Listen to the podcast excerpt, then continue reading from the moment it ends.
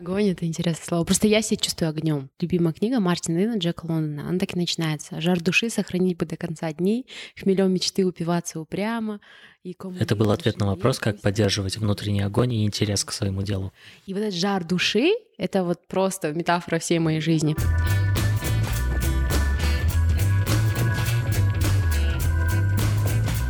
Привет, собеседник, это Азамат.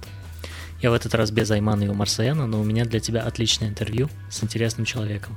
Айсана Ашим, редактором онлайн-журнала Village Казахстан. Да, меня зовут Айсана, я генеральный директор, соучредитель и главный редактор сайта The Village. В своем представлении ты сказала, что ты журналист, пишущий журналист и редактор. Да.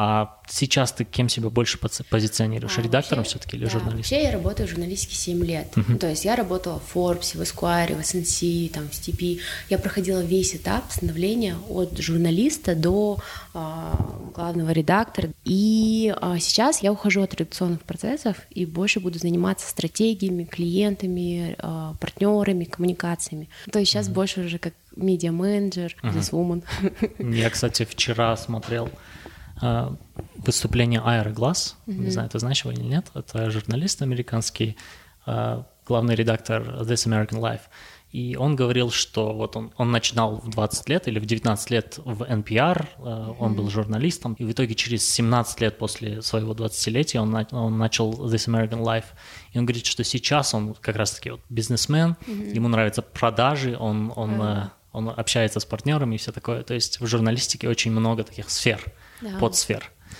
как, впрочем, наверное, в любой специальности. Ну, вообще, вот я недавно прочитала книгу, и там есть три пути, ну, то есть три пути предпринимателей. Первый путь — это путь лидера, это человек, который объединяет, вдохновляет, да, направляет людей. Второй — это путь мастера, то есть человек, который что-то умеет классно, да, и потом он это делает лучше и больше, и создает предприятие, уже какую-то, ну, большую компанию на основе этого. И uh-huh. третий — это путь такого помощника, серого кардинала, человек, который как бы больше, как бы он не особо заметен, да, но он играет такую существенную роль и помогает там тому же лидеру или вообще там, может быть, он и есть самый главный, да. Но я перехожу, скорее всего, в первый путь. И это супер интересно. То есть это вообще очень сильно вдохновляет, заряжает, потому что меняются роли, меняются обязанности. Прежде чем начать работу в Village, вот ты вкратце упомянула, была и Степь, были там и другие, Esquire, Forbes, да, да. Издания. Mm-hmm. Но что для меня лично самое интересное, это твоя стажировка, я так понимаю, в «Медузе». Почему мне это интересно? В Риге, да, это было? Да, да, да. А почему мне это не интересно? Это одно из самых, наверное, уважаемых мной сейчас изданий. Это очень круто, да. Плюс у них есть подкасты, как ты сказала, что классно. Мне просто интересно узнать, как у них это устроено. Да. Чему ты научилась там? Да. Если ты знаешь, «Медуза», команда «Медузы», они вот, получается, сколько, 3 года существуют. Да. До этого большинство из них работали в ленте.ру. Угу. И они делали вообще лучшее, там, СМИ, они делали крутые расследования в ленте. Даже вот их подача в СММе, они сделали революцию. То есть у них там были вот эти вот мемасики. Ну, было очень круто, как по-своему они вели Твиттер, да. И потом, вот когда случились митинги на Волотной, пришла верливая редакция, им пришлось уйти. И они переехали, и это просто поразительный пример журналистики в изоляции. Ну, то есть они переехали в Латвию, в другую страну, и оттуда сейчас делают лучшие СМИ на русском языке в мире. Они сейчас законтачились с Басфит, друг другу шерят материалы. Очень крутые делают расследования, фичеры, даже Шепито рубрика у них божественная. И я, когда там работала, вначале там писала новости, потом была в отделе там быстрого реагирования, потом даже в Шепито 2 дня пробовала делать что-то. И по договоренности ты работаешь 2,5 недели, ты ничего не должен публиковать в это время. Uh-huh. Здание было таково, что ты там вот делаешь то, что тебе говорят, ну, в плане учишься, да, потом ты возвращаешься в свою страну, и в течение месяца ты делаешь на тему, которую ты уже выбрал и озвучил в редакции какой-то материал. А так получилось, что когда я там была, в это время Айсултан, наш известный режиссер, он выпустил клип «Мия Геншпиль» про детей на 1 июня. Uh-huh. И он был такой очень... Да, провокационный, там его обсуждали.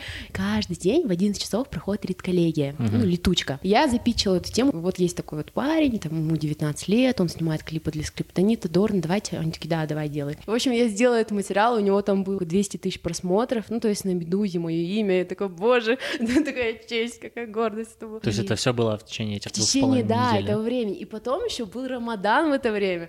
Я говорю, ребята, сейчас Рамадан, и все на меня смотрят, ну, они же... Успокойся. все делаешь, ты интерн. Да. И они говорят, это не совсем интересно. Я говорю, почему не интересно? Давайте сделаем карточку. То есть, что можно, а что нельзя в Рамадан. Там, можно ли целоваться, можно делать то. Они такие, ладно, сделай. А я очень люблю анализировать. То есть, я люблю собрать кучу информации, сидеть, ковыряться в ней. И формат карточек, он отлично подходит к этому. В общем, я сделала эту карточку, и там столько было комментариев хейтерских везде, в Фейсбуке, на сайте, в Твиттере. Что вы тут ислам пропагандируете? А посмотрите на фамилию автора, а все понятно. И они были в таком восторге, редакция очень обрадовалась. Они любят такое, когда создается дискуссия. Mm-hmm. Я этих людей, которые там работают, я их читаю, наверное, уже много лет. Всем советую, кто слушает этот подкаст, прочитать книгу «Дорогая редакция. Подлинная история ленты.ру». То есть команда «Ленты», главный редактор, редакторы, они написали книгу о том, как они делали эту свою работу. И, если честно, я плакала вообще, когда читала. Потому что они делали такое большое дело, и они сейчас его продолжают делать в «Медузе». Это не просто работа, это не просто даже там призвание, это реально дело жизни. То есть они переехали в Латвию, я же видела, как они живут. Они вообще не интегрируются особо с обществом. Они живут, они приходят на работу утром, они очень много работают, и все. Да, у них, конечно, там есть своя жизнь, но они не... они как на космическом корабле там, в Латвии. Самое главное, что я оттуда вынесла, это то, что я сидела с ними. Я их читала столько лет, для меня это были боги, да, а тут я сижу с ними, общаюсь с ними, и это ощущение, то, что ты в семье, в плане, есть люди, твои единомышленники, там пусть в другой стране, там пусть они пишут о России, да, но есть такие люди, и это очень сильно заряжает, на самом деле. Ты понимаешь, что да все круто, я тоже могу, ты можешь, там, мы все это сделаем, сдюжим. Потом вообще их порядки, как они общаются, менталитет, такие тонкие моменты, больше soft skills. Mm-hmm. И это самое главное, что оттуда я вынесла. А именно по процессам ничего такого прям мега удивительного. Понятие, когда ты уже работаешь много лет, ты уже понимаешь, что это так строить, там не сказать, что ты научилась писать, там. Когда-то в детстве давно я тоже хотел стать журналистом. Не знаю почему, скорее всего из-за того, что я смотрел передачи и думал, этот репортер там бывает в разных странах, и это круто. Да. Но журналистом я не стал. У меня возник такой вопрос. Если журналистика — это жизнь, можно ли сказать, что журналистами не становятся, а рождаются? Такой большой вопрос, сейчас объясню. В журналистику люди приходят по разным причинам, у каждого они свои. Например, даже в нашей команде у каждого журналиста свой драйвер. То есть, например, у меня это... Я люблю, в принципе, узнавать что-то. То есть я, например, когда узнаю какой-то новый факт, я так радуюсь, как будто я в свою норку что-то принесла. Это первое.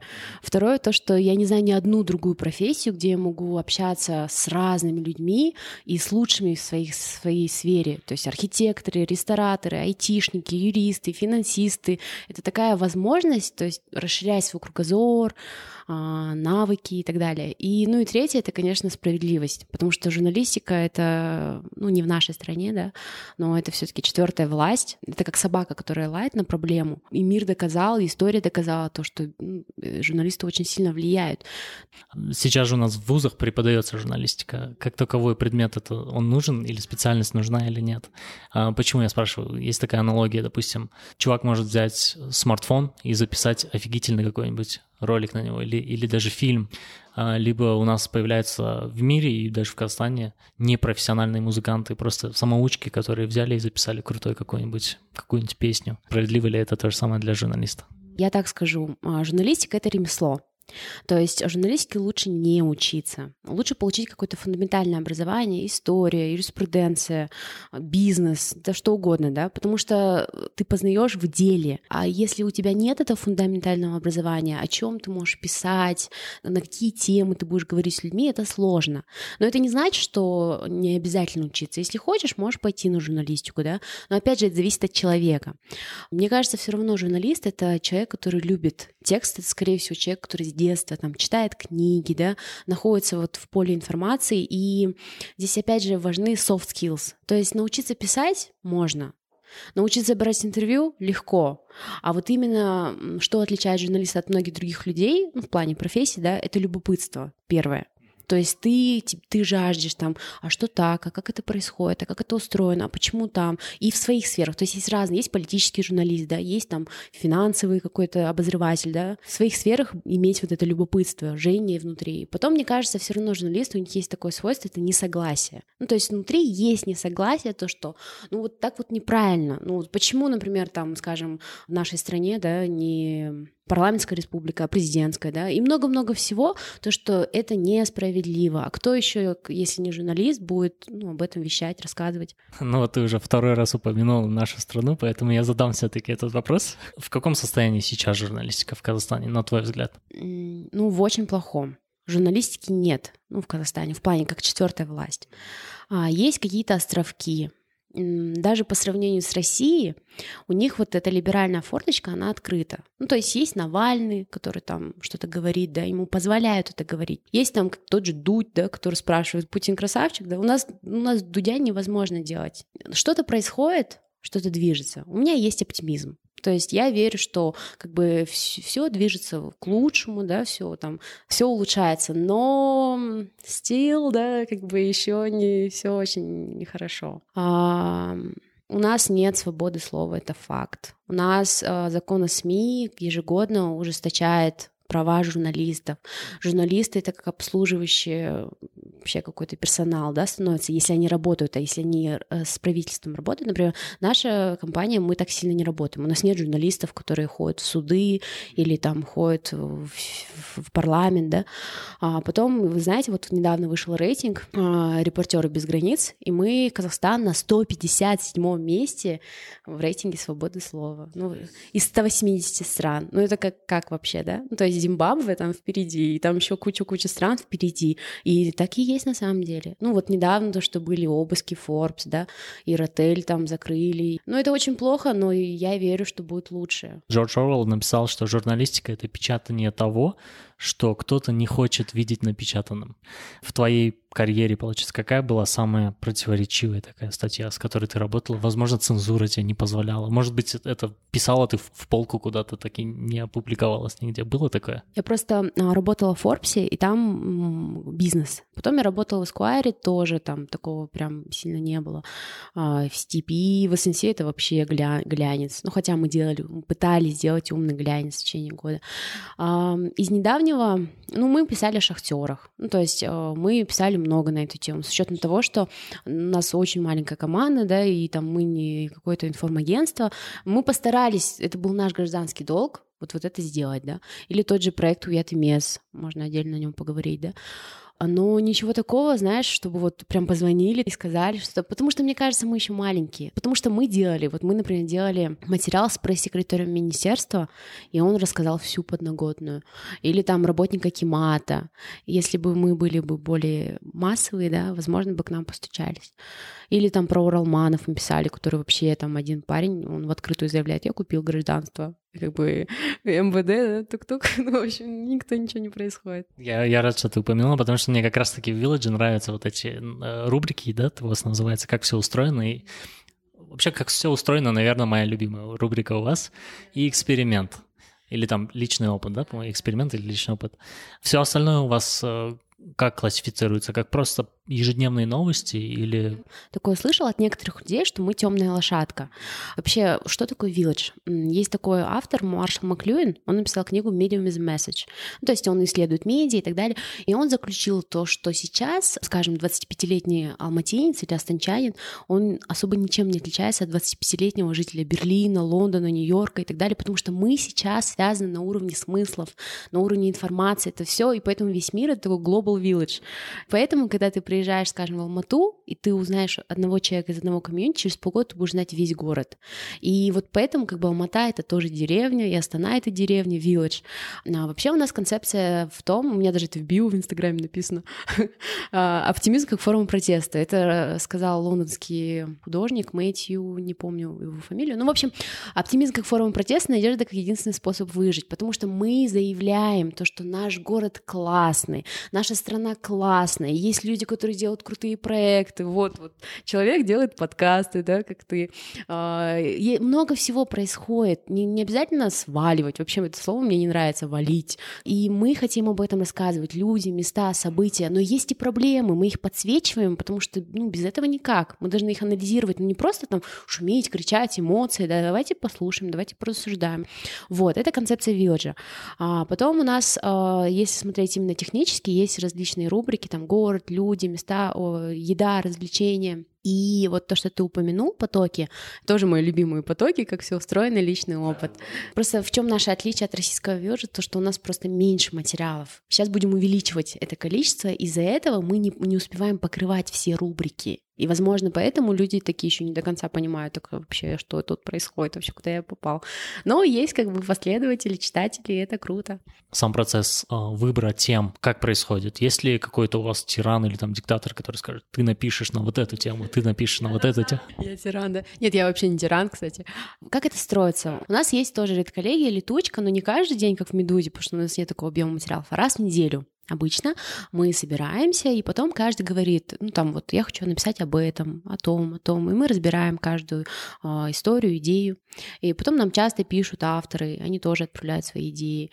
Вообще главный критерий любого журналистского материала — это актуальность. Есть длинные и короткие темы, то есть короткий, вот сейчас шторм, давайте там напишем, да, это актуально, но есть и длинные темы, которые всегда будут актуальны, тот же Уяд, да, можно и сейчас о нем написать, и потом, пока эта проблема не решится, или там, например, та же коррупция, или кумовство, в общем, куча там проблем, о них можно много писать, если пишешь правильно. Я, допустим, в числе твоих коллег сижу на редколлегии вашей еженедельной. Я предлагаю, да, тебе тему или статью, и ты говоришь, да, это хорошо или это плохо, или подумай и вернись с другими вариантами. Так происходит? Да. Не только я, другие ребята тоже говорят. То, что я сказала, сейчас ухожу больше из редакционных процессов, они уже сами по себе. То есть они очень хорошо работают, ответственные, дисциплинированные.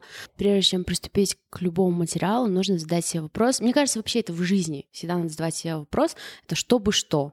То есть какая цель, в чем цель вообще всего, что ты делаешь. И точно так же план, это зачастую главное в производстве материала. То есть, например, мы берем тему, и мы понимаем, зачем. И потом уже становится понятно.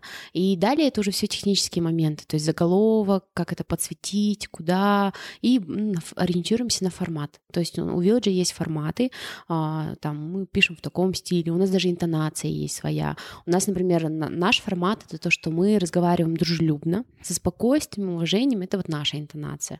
Вообще еще хотелось прокомментировать, конкретно в нашей стране, в чем проблема, то, что большинство людей, они не понимают, там, где журналист, а где блогер.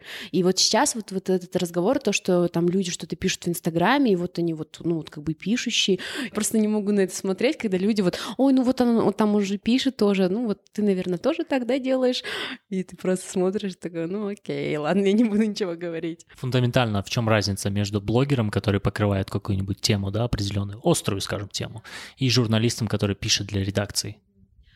Разница огромная. Вообще, я сразу хочу пояснить то, что я не против блогеров. А журналисты не должны быть против блогеров или блогеры против журналистов. Они помогают друг другу, это хорошо. Но блогер, первое, он не несет ответственность. За что несет ответственность журналист? Второе, то, что блогер, он более ангажирован. Ты никогда не знаешь, а вдруг ему заплатили, да, и все такое. У журналиста все равно есть какая-то этика. Не у всех. Я не говорю, что сейчас журналисты хорошие, да, но по стандартам, да, какие-то этические стандарты. Мне кажется, нужно вести такой закон, это деанонимизация. То есть все равно журналист — это публичное лицо, он, скажем, опубликует расследование, да, или еще что-то сделает, есть имя, есть редакция, понятно, кто это сделал. А блогеры, они могут часто быть анонимными. То есть, например, есть много известных пабликов, даже в том же Телеграме, беспощадный пиарщик или еще другие, да, и он что-то напишет, они не несут за это ответственность. Поэтому нужно, скорее всего, деанонимизацию делать на законодательном уровне. Надо подумать, я не уверен, что... Мне нравится просто анонимность, и в этом, наверное, сила анонимности, когда ты можешь больше сказать. Но хороший журналист, мне кажется, не побоится сказать так же жестко, как какой-нибудь блогер. И такой вопрос у меня рождается. Есть ли у тебя подразделение журналистов на хороших и плохих? И как читатель журнала, онлайн-издания, как я могу определить? Вот это была хорошая статья, вот это не очень. Вообще есть такое правило, не все журналисты его придерживаются, то, что о коллегах нельзя говорить плохо. Поэтому я о коллегах плохо говорить не буду. Тем более в нашей стране и вообще в журналистике, когда с журналистикой все плохо, ну как бы поносить коллег — это вообще последнее дело. Они все делают что-то хорошее, в плане они все равно привносят в наше информационное поле. Но как определить, что статья хорошая? Первое — это объективность. Если, например, пишется о какой-то проблеме, обязательно должно быть две стороны. Статья не должна быть однобокой. Это первое. Второе — то, что элементарная грамотность, орфография, все такое. Я, например, не читаю дальше, если я вижу в первом абзаце ошибку, потому что для меня это неуважение. Если он допустил ошибку тут, то, скорее всего, и факты там неправильные, и все вообще все неправильно. Бывает, что когда ты торопишься, бывает, что когда какой-то ЧП и все такое, ты можешь допустить описку или еще что-то, да. Получается, ты все-таки склоняешься к тому, что журналист должен быть именно объективным. Блогеры как раз не объективны зачастую. Мне как читателю всегда интересно в конце статьи понять, тот человек, который ее писал, он чего придерживается. Вот все за, вот все против, а в конце, значит, не должно быть такого. Но я думаю, знаете, ребята, что это все-таки вот так, нет, да? Это другой жанр. Есть такой жанр — колонка. То есть, если это колонка, на английском называется ОП, ты можешь выражать свое мнение, но это совсем другое. То есть там человек говорит: я например, Айсана Ашим, и вот мое мнение, бла-бла-бла, да. Вот. Во-первых, для колонок нужно иметь вес. То есть ты должен прожить что-то. Я не понимаю, когда колонки пишут люди, которые вообще твое мнение не авторитет, да, скорее всего. А в таких материалах нет. Просто журналисты, они должны рассказывать о чем-то, а потом уже люди сами решают. То есть что им думать. И это же высший пилотаж как раз. Кому нужно твое мнение? Ты просто передатчик. Если так посмотреть, мы просто мессенджеры. Но чтобы быть классным мессенджером, это очень сложно. У нас есть такая ежеэпизодная рубрика, называется «Что слушаешь, что смотришь, что читаешь». И я у тебя как раз-таки третий вопрос и спрошу. Начнем, наверное, с того, что ты посоветуешь посмотреть. Если конкретно вам интересна журналистика, я советую сериал «Ньюсрум». Очень крутой сериал, он заряжает именно дух. Если не про журналистику, потому что мы так много говорим про журналистику, да?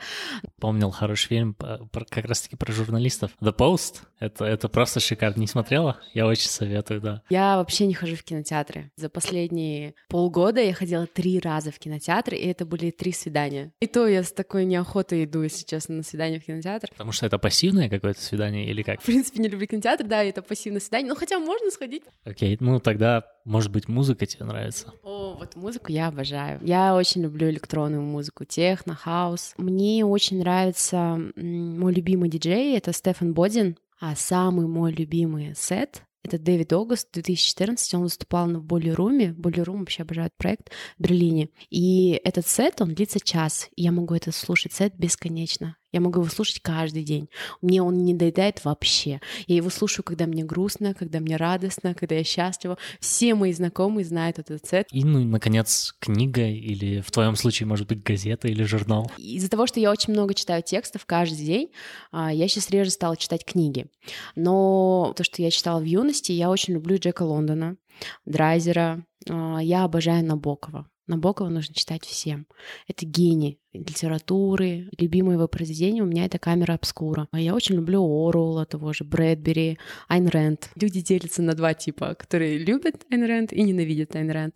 Но обязательно надо прочитать «Атлант расправил плечи». Это моя любимая книга. Она писала ее 12 лет. И эта книга на 2-м месте по популярности в Америке после Библии. Еще я обожаю Гарри Поттера. Я раз в год обязательно устраиваю марафон. Мы с друзьями садимся, смотрим все фильмы Гарри Поттера. В общем, гики в этом смысле.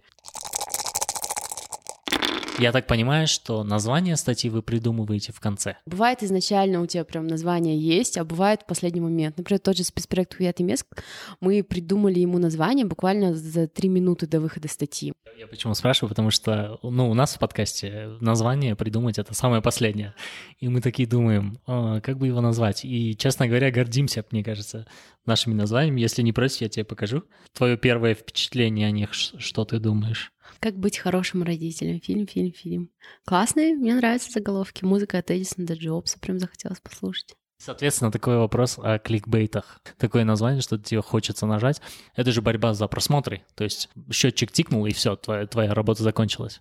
Мы все боремся за внимание читателя. И мы боремся не там с другими СМИ там, какими-то, а мы боремся со всеми. И с Фейсбуком, и с Инстаграмом, и с твоими друзьями, и с твоей девушкой, и еще с кем-то. То есть ты как читатель, да, все люди и все события, которые занимают твое внимание, мы им конкурент. Поэтому как бы главная проблема сейчас то, что у людей клиповое мышление, и люди, в принципе, перестали читать. Ну, большинство, да. Они так зашли, посмотрели, все, пошел, вышел, да.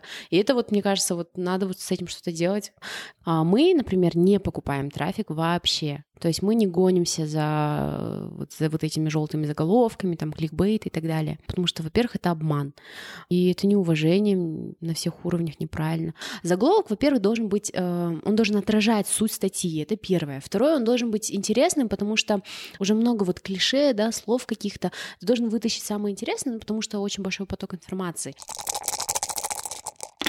В таких мечтах своих, когда так окажется, что наш подкаст станет популярным, стоит ли задумываться о том, чтобы вставлять туда рекламу? Но пока что у меня почему-то ответ на этот вопрос нет. Мне кажется, стоит абсолютно. Не надо пробовать, надо делать.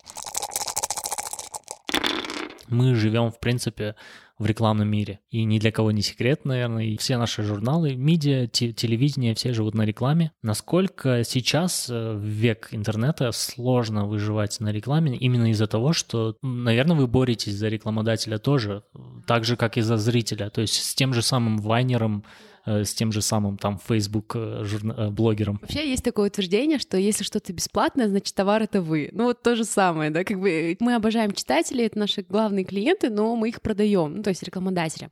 Есть вообще 3 способа монетизировать сайт там или медиа, да. Первое — это меценатство, ну это случай вот как Дождь начинался, да, и там и так далее. Это не наша история, то есть есть какой-то богатый человек, которому вот почему-то нравится то, что вы делаете, и он вас спонсирует. Это история Арзамаса. Обожаю Арзамас, это очень круто, что есть такой человек, который им помог, да, и они делают проект для России, для русской культуры, там, истории, это очень круто.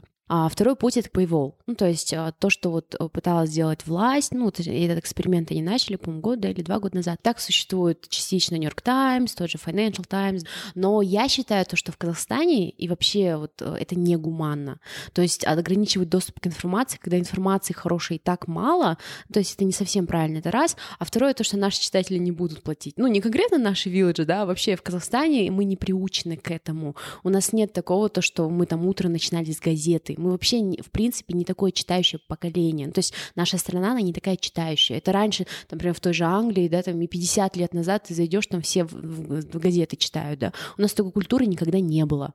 Это нормально. Ну, то есть мы работаем с тем, что есть. И третий путь — это путь наш, и путь большинства, скорее всего, СМИ — это рекламодатели. И мы размещаем, да, рекламу, мы продаем и баннеры, и спецпроекты, мы все помечаем рекламные материалы. Это вообще отдельный разговор для отдельного подкаста про рекламу нашу. Но мы боремся, да, это очень сложно. Ну, то есть это нелегко, но к нам идут рекламодатели, у нас есть партнеры. Мое личное мнение, что подписка — это, наверное, самый лучший способ. Я имею в виду самый честный, такой справедливый. Раньше ведь ты тоже если ты читаешь газету, ты покупаешь газету. Если ты читаешь книгу, ты покупаешь книгу. Почему бы за ресурс, который тебе приносит пользу и интересен, тоже не платить? Но почему-то люди не хотят платить. И вспоминается интересный мысленный эксперимент, который я прочитал в Телеграме у одного чувака. Он задал вопрос, он, точнее, сделал такой анализ на основе квартального отчета Фейсбука. То есть, что если бы Фейсбук был основан на подписке? Пользователи из Казахстана, России, Средней Азии должны были бы платить $5 в месяц, то есть $60 в год. И в следующем посте он написал: а вы бы платили за Фейсбук $60 в год? Как ты думаешь, какие были результаты? Даже не знаю, наверное, маленькие. По результатам 80% отказались, но не платили бы. Ты упомянула о спецпроектах, это получается то, что называется нативной рекламой, да? Это такое слово, которое сейчас очень много обсуждается, уже достало, наверное, всех. Ну, native родной, да, то есть что такое нативная реклама? Я всегда говорю, что клиенты, компании. Они сидят на мешке удивительных историй. Просто из-за того, что они не журналисты, и они, в принципе, не сторителлеры, и они не должны этим заниматься, они не знают, как это подать. И мы приходим к ним и говорим: ребята, можем сделать с вами спецпроект. Приходим, находим то, что будет интересно. Клиент — это полноправный участник создания истории, и мы вместе создаем что-то, о чем-то рассказываем. Приведу пример. Строительная компания, мы с ними делали уже, по-моему, 3 или 4 спецпроекта, очень любим, обожаем эту компанию. Мне, в принципе, нравятся их ценности, их руководители, там, то, что они помогают дому мамы, там, марафоны делают и так далее. И мы с ними делали вот 2 нативных спецпроекта. Первый был о том, там 3 героя рассказывали, как они накопили на квартиру до 30 лет. И они рассказывают, как они там сберегали там деньги, там ездили, не знаю, на автобусе и так далее. Это очень интересно, это очень полезно. Этот контент вообще супер в нашем формате. Это реальные истории людей, это классные иллюстрации. Ни слова о BI Group. Вот. Другая история о людях, которые, да, живут в домах BI Group, но они рассказывали о любви. То есть мы взяли 3 семейные пары, которые живут в браке 3 года, 20 лет и 43 года, если я не ошибаюсь. И, в общем, и они тоже не говорили: ой, так классно, мы живем в этом доме от BI Group, какие прекрасные стены, потолок, да. Нет, они говорили о браке, как сохранить там любовь на протяжении стольких лет, как они уживаются, их какие-то традиции семейные. И это очень мило, это очень круто, вызывает эмоции. Айсана, мне интересно, как ты думаешь, журналистика сейчас находится уже в будущем или же у нее еще есть будущее? Сейчас много есть разговоров, что роботы заменят журналистов. Это шутка, конечно, то, что роботы не заменят журналистов, потому что первое правило роботов — это не вредить людям. А журналисты всегда кому-то вредят. Ну, то есть, если это хозяйственный интерес, там, вредят какому-то бизнесмену, если пишут, там, или политикам, или еще кому-то, ну, портят кому-то игру, да. Но это такое ироничное философское замечание, но я согласна с этим в плане того, что, мне кажется, журналист не будет, там, например, он должен учиться, там, что-то там, разбираться в коде. Да, окей, но не так сильно. Мне кажется, в будущем журналисты разделятся на тех, кто делает короткие форматы, вот эти новости, да, быстрое реагирование, и те, кто делают длинные форматы, это расследование, вот в таком стиле. Вы сами онлайн-издание, и вы сделали это решение сознательно. Вы не хотите печататься. Это ваше будущее? Куда дальше? Я просто работала в печатном издании, вот в Forbes и в Esquire, и для журналиста непонятно. Ты никогда не знаешь, а кто прочитал твою статью, вообще что происходит, а какой тираж. И это круто работать в онлайн-издании, потому что ты видишь фидбэк сразу. Ты видишь, сколько людей прочитали, там, сколько, там, какие комментарии, вообще это зашло, не зашло, что вообще происходит, да. Поэтому я работаю в диджитал, и я, наверное, буду работать только в диджитал. Теперь, на самом деле, здесь вопрос в том, что меняются формы, но остается сама суть. То есть ты можешь работать и видео, ты можешь записывать подкасты, ты можешь быть ТВ-журналистом, но сама суть не меняется. Возможно, да, будет конвергентная там журналистика, там инфографики будет больше или еще чего-то. Ну, то есть журналистика останется четвертой властью, вот этим сторожевым псом, который лает на проблемы, там, государство, очнитесь. Ты когда-нибудь думала в твоей работе, что самое лучшее, что тебя держит, что продолжает вот этот огонь в тебе? Из-за чего ты все это делаешь? Это и влияние, это и познание, ну, то есть ты общаешься с разными людьми, это и письмо, я обожаю текст, я обожаю буквы, я обожаю русский язык, вот серьезно, вот просто сидеть и очищать текст — это самое лучшее. Вот есть вот гармония, понятие, да? Гармония есть в музыке, гармония в архитектуре, в художественных каких-то изображениях, и когда нет ничего лишнего, это гармония. И вот сидеть, чистить текст, чтобы ничего не было лишнего, а были мышцы. Вот когда приходят молодые журналисты, я им говорю: текст должен быть упругий, выпуклый. То, что когда ты читаешь текст, у тебя должен перед глазами вставать образ. И вот это вот создание вот этого образа, убирание жира, чтобы остались только мышцы, мускулы в тексте, я просто обожаю это. А что самое худшее? Что ты вот... опять. Мы вот в команде друг друга называем мы наркоманы. Доза вот этих информаций, адреналина, когда ты публикуешь статью. И худшее — это вот это. Ну, то есть сохранить баланс. Вот есть такое выражение, я часто говорю: сердцем вечным, делами в мирском. И потом еще добавляем попой в пламени, ну, про нашу работу, да. И вот сохранить вот этот баланс, когда ты делами в мирском, ты вот каждый день пишешь эти статьи, новости, да, но в то же время ты находишься вот где-то в глубоком, хрупком ощущении бесконечности, прекрасности, вообще красоты жизни. Это самое сложное. И мне кажется, даже не в журналистике, а вообще в жизни. Мир без журналистики — это мир, в котором нет проблем. Мир, в котором нет проблем — это скучный мир. Я не хочу в нем жить. Это скучный, утопический, просто какой-то отвратительный мир. Вот так вот, да.